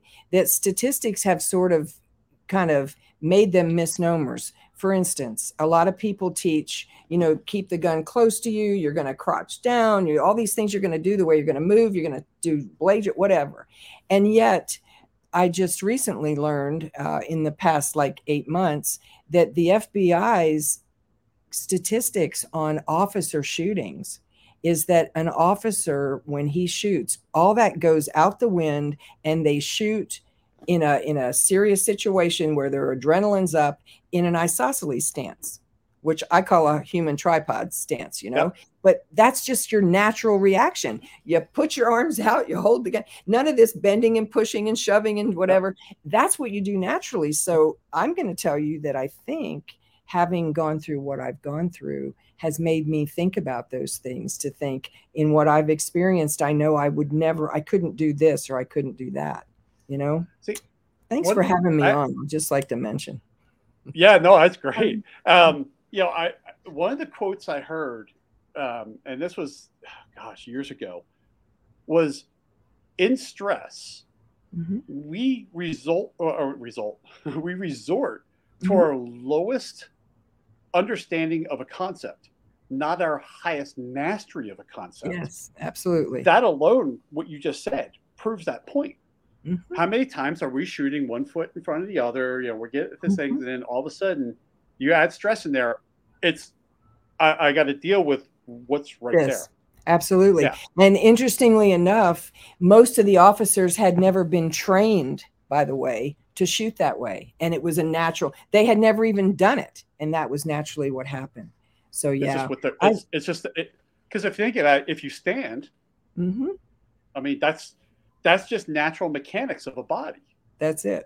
That's it. And that's not discounting anything that, you know, any of the reasons why people might decide to do the old be a smaller target, tuck down, yeah. bring your hands up, whatever. You know, there's it's just a matter of what are you going to do instinctively and you have no choice just like when we talk about if you're going to focus on your front sight focus on the front sight well when you're in fear for your life we look at whatever's trying to hurt us so yeah. the focus on the front sight has to be a part of it that's then just a natural flash sight picture and yeah. you're focused on what's trying to kill you so you got to be able to graduate, so to speak. That's just yeah, because that is that's natural animalistic behavior. That's, that's exactly right? it. Mm-hmm. That's that's my problem. That's mm-hmm. what we're focusing on. Um, mm-hmm. You know, when I, I was telling you about going through that my first class, it was with a it was with a you know with Randy the the um, the highway patrol officer. Mm-hmm. What's so funny? He's, he's this very nice guy, meek, and I'm like, I don't get cop out of him. And then he was he, he was talking about why do officers yell? And I'm like, uh, the authority. He goes, no, we're trying to we're trying to snap you out of something. Absolutely, we're yelling the command at you to yes. get you to stop doing what you're doing. Yes, and because, and he he goes, what's going to happen when you're shooting? You're focused right there. Well, mm-hmm. an officer's trying to get you to stop. Mm-hmm. He's yelling at you to snap you out of a mindset that mm. he opened his mouth. I'm like, oh, that's the cop. yeah, there, yeah. There's the cop in him. Exactly. Um, but it, he talks about that, you know, because he's talking about when he was going through this whole thing, talking about the difference between predators and prey. In the animal, prey have eyes kind of on the side, where predators have them in the front. We're focusing mm-hmm. forward, mm-hmm. whereas you know, prey is looking all around. Absolutely. And Absolutely. trying to evade. So so that makes perfect sense. We're going to be focusing if if someone's pointing a gun at me. Yep. I'm focusing on that person. Point. I'm not looking at my front sight. Absolutely. And then you have this problem of, you know, we, they talk about the freeze and how do you get out of it so that you can actually act. And, and my whole thing is you've got to be trained enough to take an action that is sufficient enough that you're familiar with, right? And you got to be, how fast do you get from, oh crap, this is happening to is it I'm surely not to oh my goodness, you know, now I'm in trouble to oh gosh, what am I going to do about it, right? So yeah. all of that happens on top of that. So uh, when I was in this people ask me a lot of times two questions. One of those questions is would you have shot him if you had a gun when he was in your house? Would you have shot him? And the honest answer is I don't know because I am not in fear for my life right now. Even having yeah. a gun, you don't know if you're ever able to actually use it or not until that moment comes. I don't care who you are, you don't know, yeah. right? But the other thing is, what did I do? People say, What did you do to stay alive for five and a half hours at knife point? How did you deal with that? Well, guess what? I didn't do what it was he wanted me to do because he had a plan and I interrupted that plan as much as I could. And it caused me to survive in the end. Right. So yeah, it's you interrupt you interrupted everything. You what uh, what they say that I, I, heard from the doctors uh, uh, about doctors, the patients that have terminal uh, you know, that have a diagnosis of a possible terminal illness, mm-hmm. the ones that are uh, pardon my English, a pain in the ass are the ones that survive. Absolutely. Because you know, we're gonna do this. Why? Right. So if someone comes to you with a plan, you want to interrupt that plan. Mm-hmm. And that's exactly what you did. That's what I did. And it was, it was, I had no choice. My thing was, I always thought I was a good, um, you know, like, I don't know, co- communicator, like try to make things work out for people, that kind of a thing. And yet, in that particular moment, it was my most important moment of my life. I had to negotiate in a way yeah. that didn't cause elevation of the aggravation that was coming at me while still being able to maintain my own self. Do you know Jason in that in that situation he took a watch off his hand that looked like a Rolex watch. Believe me, it was probably not anything yeah. expensive. We know for a fact. But anyway, it, just, it, yeah. it looked like that. He took that off of his wrist, squeezed it in front of me, and dropped the pieces on the floor after this was all over with, okay, I go back to my house and I am picking up pieces of that watch, literally pieces. And I'm thinking to myself, what if I had to clean up blood? Yeah. What if I had to clean up body parts? What if you, as I'm picking those pieces up, I turned it into a children's sermon, not about how you stay alive, but mostly about the fact that the watch was tore up and what to do with it. But that was profound to me to go back in my house and have to live in that environment. Well, you know? yeah, because I mean, you think about it. Um, if if you had to defend your life, mm-hmm. right? Mm-hmm. Even if even if you shot him and he lived, there's still blood and mm-hmm. chunks of body parts and you know what everything that was left. You know, we'll just say there's pieces of DNA laying around.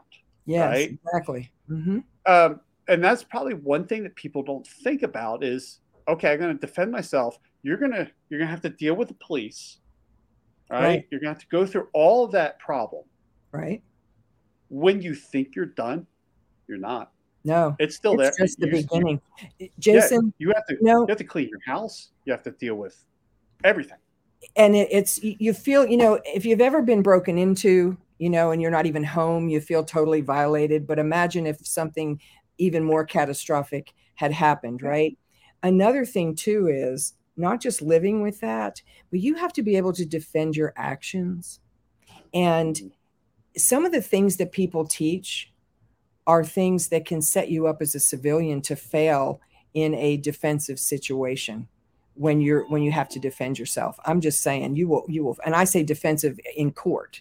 You can yeah. fail. And i'm we don't have to go into it right now but there are things that people teach. And and the thing of it is you were taught by law enforcement and i've heard you say so many times he didn't seem like law enforcement until i heard his voice yell or something yeah. right? Yeah. Well who is it that typically knows about guns we're talking about military and law enforcement people yep. but i want you to think about something we are not military or law enforcement as a civilian when it comes to what we have to do to protect ourselves it's not the same. So using tactics that military and law enforcement use, right, are not necessarily the best thing for us as a civilian. And I know I went through the process.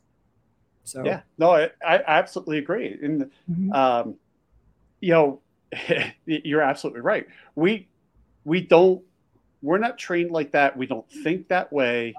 We we're not geared that way, or else we that would be our profession. Mm-hmm. Um, we mm-hmm. need to be prepared to do what we what we're you know what we need to do mm-hmm. to deal with this. Yes. Um, I mean, if you think about it, rules of engagement on you know civilian on civilian are different than law enforcement on civilian or military on civilian. Exactly, and what a lot of there people are different rules of engagement. Right, and a lot of people don't even realize that as as a civilian you know you think of civilian and civilian whatever i'm supposed to do or not supposed to do but most of us are law abiding people who do things fairly. And when it's a fight for your life there's no fairness there i mean fairness goes to the wind right so the old I mean, fight dirty they're going to hurt you and you have to be ready for that we don't go through boot camp when we decide no. to get a gun we don't go through boot camp you know no um no i mean things, you think about yeah, really. You know, when you go through a self defense class, like um, you know, when I went through that first one, mm-hmm. shoot until the threat stops. Right. right? Right. You're not shooting them in the leg. You're going right center mass. Yeah. yeah. I mean, you bring up something to me that that is near and dear to my heart. Okay. Um, if you shoot two shots all the time, bam, bam, when you fire a gun, and a lot of people teach you that. What is that for? That's to break body armor. That's why law enforcement are taught to shoot two rounds, right? Break body armor. Okay. We're not typically shooting people with body armor, but more importantly, how long does it take for somebody, we all know this, I'm guessing, to get from 21 feet away from you to get to you with a knife and stab you, right? Seconds. Two seconds max. Yeah. Okay. What happens if you have two people all things equal, I mean, you may shoot the guy with the knife before you shoot the gun. If the guy's still got the gun in his pocket, there's all kinds of things that you think about. But two guys gonna come at you. One has a gun, one has a knife. If I I will get my gun out and get my round off on the guy with the gun, but if I double shoot him, that gives that extra time for that for the knife guy person to yeah. now you're knife to death. So yeah. I always say practice shooting at one round, one round one round, not fast, but precisely. And then when the time comes, you already know how to walk. We don't have to teach people how to run. Yeah. Once you know how to walk, you just run and it will happen naturally. But if you if you train yourself to those things, it's going to cause you to decrease the odds you're going to prevail and nobody even thinks about why. Just no. Well, and, well, you know, now that I think about it, now you bring that up. Mm-hmm. Every class that I've been through, the situation is always one attacker. Yep. That isn't um, what happens. that's not what happens. I no. mean, it, it, it, might be, but what happens, you know, uh, going back to the whole thing of, you know, we, we, we resort in stress, we resort to our lowest understanding of a concept. Mm-hmm. Well, now you're throwing a second attacker at me. I have zero training in that situation. Exactly. And what's sad is if you prepare just for that one, you've got other issues. So yes. I'm I mean maybe it's because I was in uh, South Chicago stupidly thinking I was strong enough to walk down the street. Hello. And I walk around the corner and there's gang members that come out at me. Okay. Yeah. I had already been in fear for my life some few years before that. Now I'm thinking I'm fine. Right. And now these gang members walk out of the woodwork. I realize I have more than one person to deal with. I've changed every bit of my thought on training and how I would Thanks. be able to. Got, I got more targets hanging here from my for dry fire practice. now, now, you've brought this up. You've totally screwed up my whole dry fire practice. I'm sorry. I'm, I'm rethinking it as you're talking. That's awesome. It's very true. Yeah, it is. But just, I mean, you, just, you know, yeah. it, it, those are things that we just don't think of. This is this goes back to understanding who you're taking a class with. Yeah, you know. Mm-hmm. Uh, you need to do your research on the instructor on the curriculum that they're teaching and what's going mm-hmm. on. Mm-hmm. Um, I mean, I've ta- I told you I've taken good I've taken good instruction and bad instruction. Mm-hmm. Um, now I'm sitting there thinking, just talking to you, I'm like, it was all bad because it did not train me for I'm a realistic situation. yes, exactly. Especially for a civilian. You know, we have instructors in all parts of the country. You don't we don't talk about it much. You know, it's not about it again, if you know me, you know what I do is not about me right? It just isn't. So you don't hear a lot about that. But those instructors are by invitation only because it isn't about how many credentials you have. It's about do you understand as a civilian what's going to increase the odds you're going to prevail? And are you willing to help a person get there? See? Yeah. So. I've, I really, yeah, we're, yeah, it's just, yeah. Mm-hmm.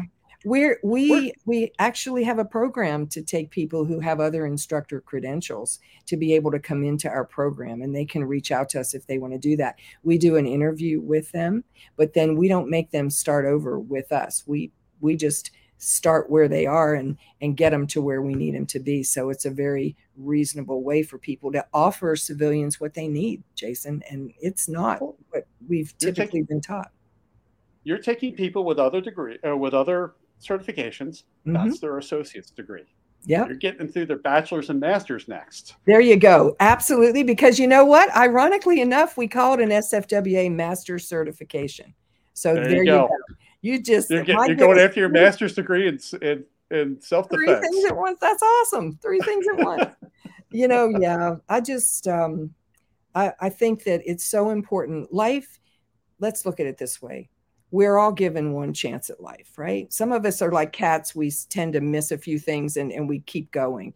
But the truth is, God gives us one life. God wants you to do everything you can with your life. And I always tell people it's one of the things that we can say God loves you. He gave you this life. Your life is worth defending.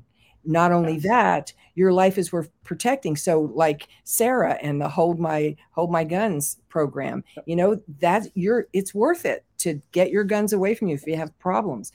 Yes, the thing absolutely. that we most have trouble with, though, I believe, is that we forget that God also loves the bad guy. Think about it. You know, and that's a hard thing to think about, right? Because we're all it about is. me. But the fact is, you're not going to have backup. You're not. It's going to be you. And you better have the right tool that somebody can't take away from you in a fight because it will be a fight for your life. It will be. And I just always tell everybody they're my new best friends. So you call me anytime you want to. And I'm going to tell you not only is your life worth saving, right? But please, please, please do what it takes to increase the odds. You're going to prevail. It's important. You know, on that, we've been going about an hour 20 minutes. Oh, wow. I can't think of a better way to transition into how can people reach you? Oh, just mysfwa.com. Uh, it's short for my shooting for women alliance.com. Uh, Susan at mysfwa.com is fine. And uh, just uh, click, go onto Facebook and click Women of a Different Caliber. There's a really good group there that you can join as well. So that's how they would find me.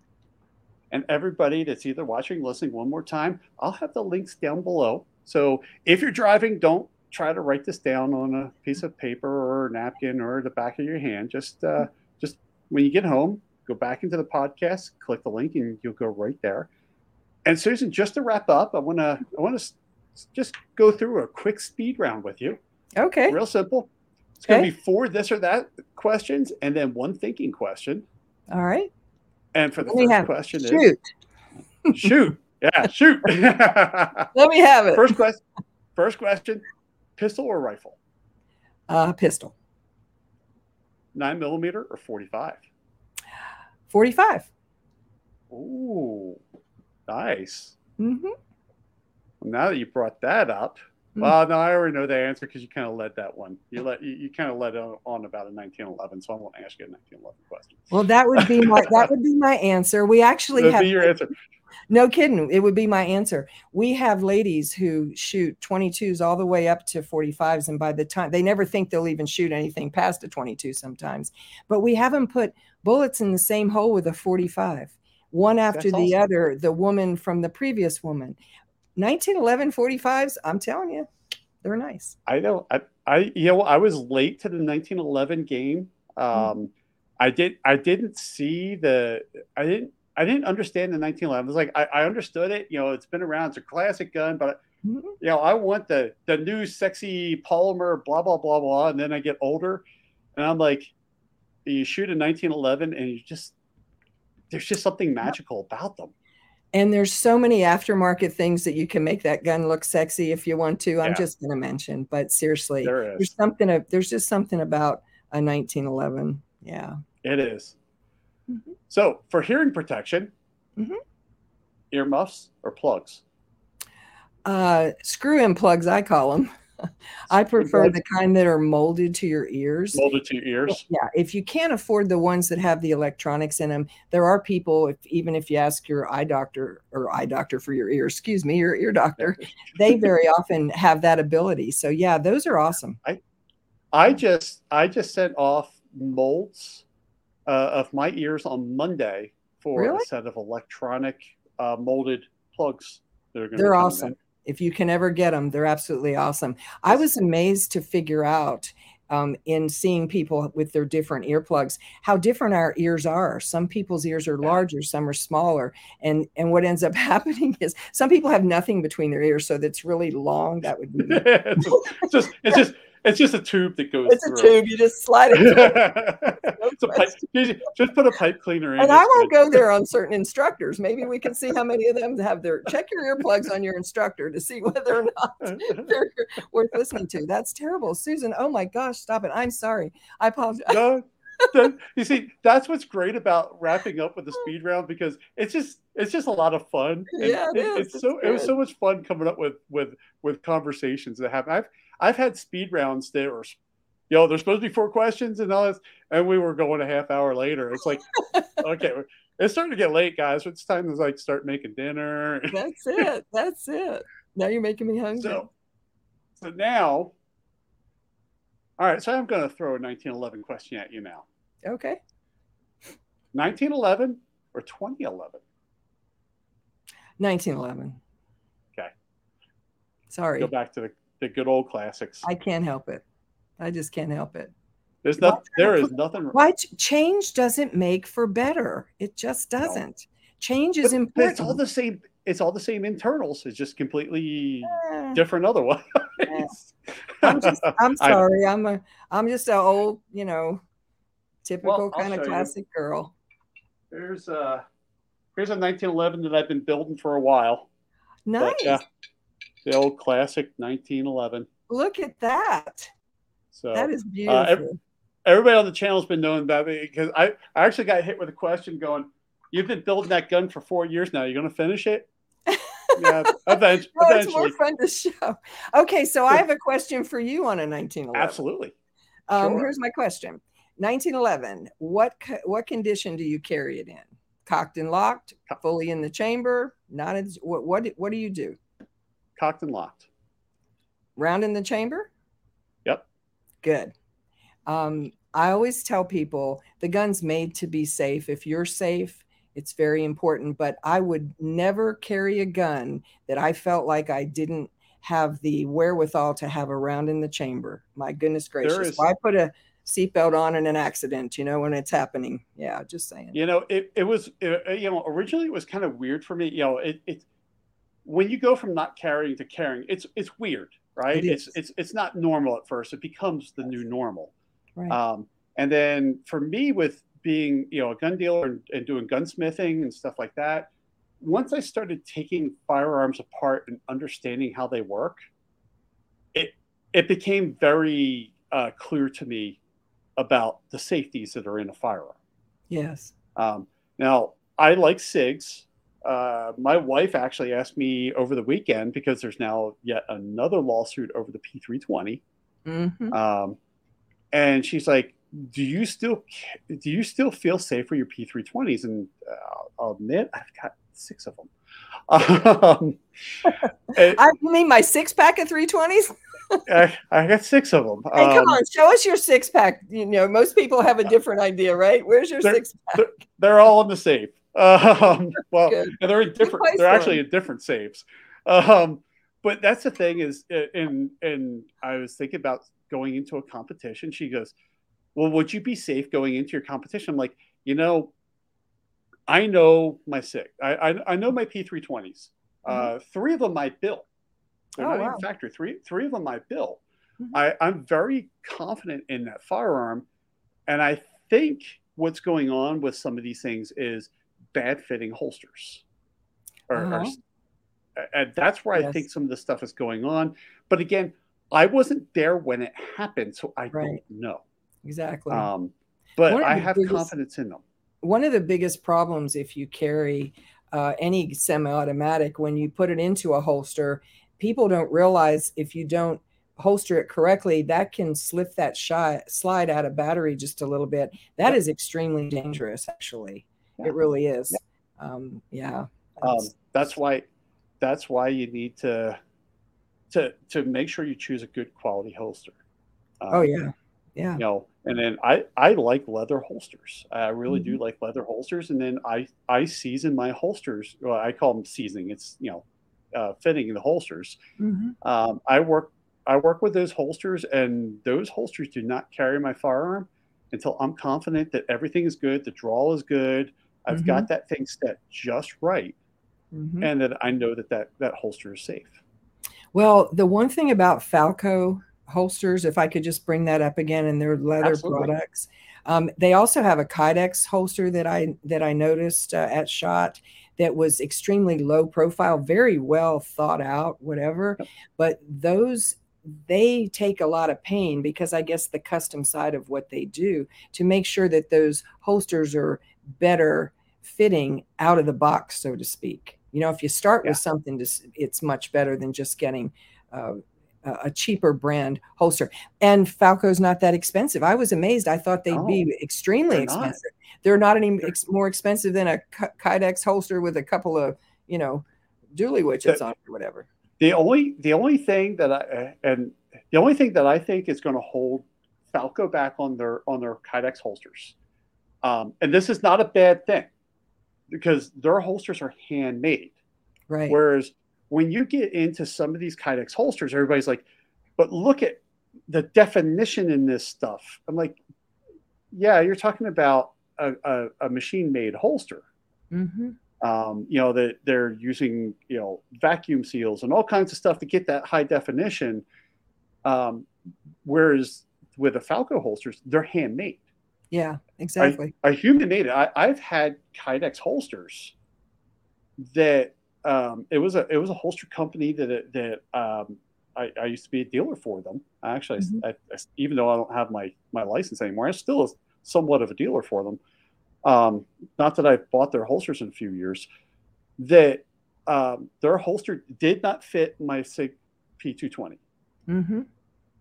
and um, uh, they kind of fought me on this thing, mm-hmm. right? Mm-hmm. They they fought me like it's the right dimensions. They're swearing. I'm like, uh, I'll tell you what, I'll show you a video of what's happening with this holster. And they're like, oh, no, mm-hmm. no, no. And then I think they hit my signature line in my email and realized I'm a content creator. and they're like, oh, this could, this, this might not end well for us. Yeah. Um, exactly. Um, so, so suddenly they were interested in what was wrong with this holster. And then they're like, that's when they found out that um, the you know the 220 because mine's a full size Mm-hmm. All they did is they took the compact and made it full size, and there you go. actually fit the gun to it. That's right where I, I And so many of like, them, yeah. Mm. That's why mm-hmm. I like the Falco because they're they're grabbing it and it's being made right there. Yes. And not only that, there are so many of your Kydex holsters that they say will work with this model and this model and this thing and, and that thing. And Falco is much much uh, less across the board like that because one size doesn't fit all at all. No. I mean, that's well, really and that's the thing. That's the thing is, um, you know, the other thing with it is they're a handmade holster. Yep. And you get them in about 10 days. Oh, I know. I know. I mean, that's and when, when the another thing too that I've learned, and this is something that you really, until you really start critically thinking about it, right? Not all Kydex holsters are even made the same vacuumed or heated or whatever they do. The fact is, some of them use a thicker Kydex plastic, so to speak, yep. and some are thinner. But it also depends on the density of that and the actual construction of the material. And people yeah. cut co- corners all the time. Falco's, I looked at the thickness and the, and the actual make of the way they actually put together that that holster and then on top of that the what I'd call the the thinness, the low profile of it, and as strong as it was, that's what really impressed me with that. I mean, I was like zeroed in. How many holsters, Kydex holsters, do you see at shot? Right? Well, here's the funny thing. Here's my tub of holsters. There you go. There right? you go. Um, How many of them are good?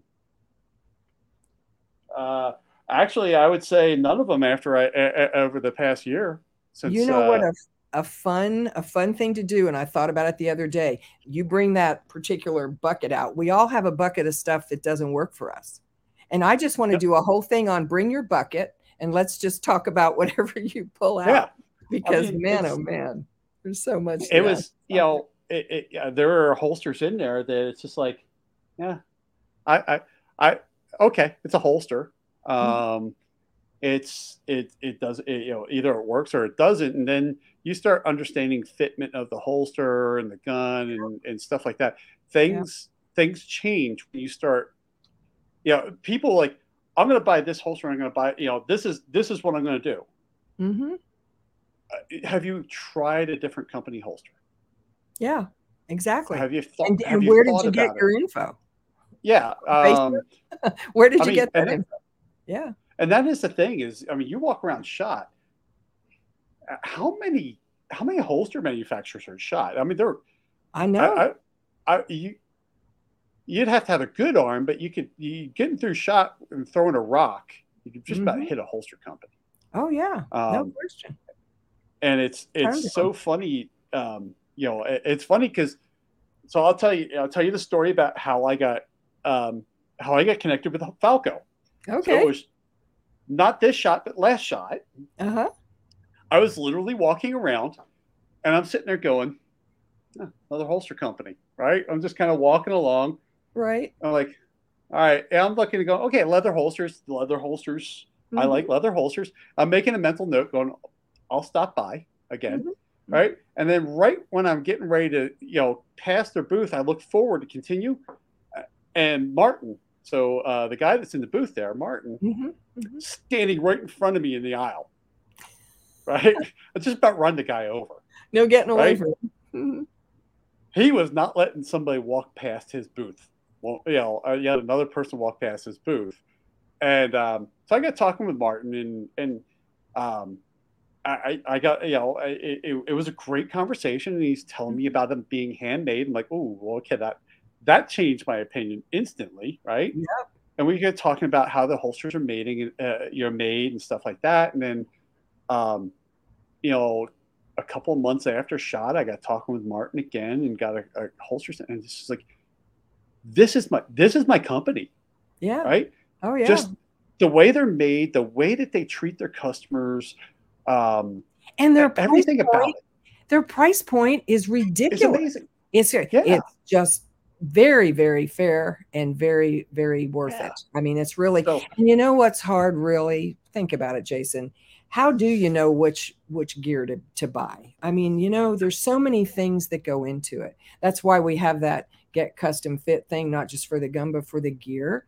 Your Yeah. body, your body itself dictates certain things you can and can't Exactly. do, you know, and exactly. yeah, it I'm- can get expensive. It can my get body my body is not one that is, that is suitable for in the waistband holsters Mhm. okay i i know it. that, I- that's just me i like outside the waistband holsters but um I love when he goes off to the side to see what he's yeah, getting. goes off to the side there's a falco holster it's inside Oh, the yeah. waistband holster for my p365 Yep. this thing fits perfect Isn't that this thing fits my body Yeah. And hold it up. Let me tell you why it does, even though it's inside the waistband. It's because those wings are a little longer and they'll turn and curve around your body. They're not just real stuck. You know, and they, and they let air flow through air flows through. Yes, because there's, absolutely. there's holes in them Yep. Exactly. so I can see it. and that that this holster alone changed my thought process of inside the waistband. I mean, Yep. now I held this one up earlier. This is um, the AX11. This is that special Oh, yeah. edition one. This is inside the waistband. This one fit me, Mhm. and I'm like, That's what I'm saying. They have figured out low profile. They have Yeah. figured it out. You don't have to go one size up in your clothes. Yeah, that that's exactly what happened. Well, we girls don't Um, like that. You know, we don't like one yeah. size up in our clothes. So, well, anyways, for let's let's go back to our, our speed round because we have one question left. Okay. It's gonna be it's gonna be your thinking question. Last shot. I'm going to take you into the world's largest warehouse. And inside this warehouse is literally one of every gun that has ever existed, whether it was production or even prototype. And you get to walk out with one gun. What do you pick? Oh wow. Told you this is your thinking question. Yeah, I know. And and it's because you know what? There are so many guns that I wish I really had. I'm just going to revert to the to the if I only had one gun period and that was the one gun I had to walk out with, it would be my Springfield EMP 9 1911. yeah, it's it's a uh, yeah, I, it it would be. I mean, literally, that gun is uh, performs very very well. I can hold on to it in a fight, and it's beautiful, very well made. I'm sorry, that's just me. Oh, it's it's it's your choice of what gun you I want. Didn't know, I didn't know. All the guns in 1911. Of course, I've shot a 454 Casull before and actually hit the crosshairs and stuff like that.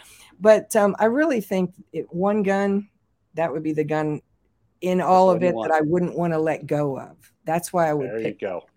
That's awesome. the gun I wouldn't want to let go of. Well, Susan, it is great that you took out this much time. We've been going about an hour and 40 minutes now. And that doesn't include the 40 minutes we talked beforehand. Um, well, um, thank, thank you so much for taking time out of your day. Yeah, my, my husband was right. You have the right attitude and you've got the right sort of uh, understanding of what's important for people, uh, especially women, I think, uh, to be able to to walk into a place that might make them nervous to start with and come out on the other end more empowered and educated. So, Jason, you're like a, a lovely, um, I don't know, a rose in the middle of a field of weeds sometimes. You're just, thank you. I, I, feel blessed to know you, honest to goodness. And I hope we get to you hang out some more. I'm sure we will, especially after we talked beforehand. And I'm sure the audience has not heard the end of Susan on this podcast. um, absolutely. Susan, anytime you want to mm-hmm. come on, you let me know and we'll yeah. we'll get you on and we'll just we're just gonna have we're gonna have fun just like today. We will. We will. You're such you're just wonderful. And I know this isn't your day job, you know what I mean? So people That's should true. take they should take into consideration look at what you're doing. It's a passion for you. It's a mission for you as well and it's so important that that's what you spend your time doing when you're not earning a living and and being with your wife. So I'm yes. Awesome. Kudos to you. I appreciate it. No problem. Thank you so much. Take care. Bye now. What a powerful story. What's even more powerful of the story is what she did afterwards. She's not a victim. She took power back. And she's helping other people take their power back before they lose it. Now, I met Susan and her husband Vladimir in the Falco booth. What's great is, you know, at SHOT Show, you meet a lot of people, but a lot of times you're meeting them in their booth. Susan and Vladimir were not in a booth, they were attendees.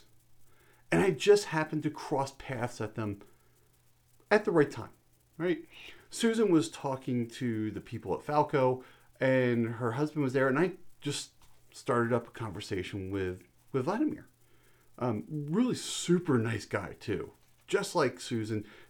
Talk about a match made in heaven. The two of them are just awesome.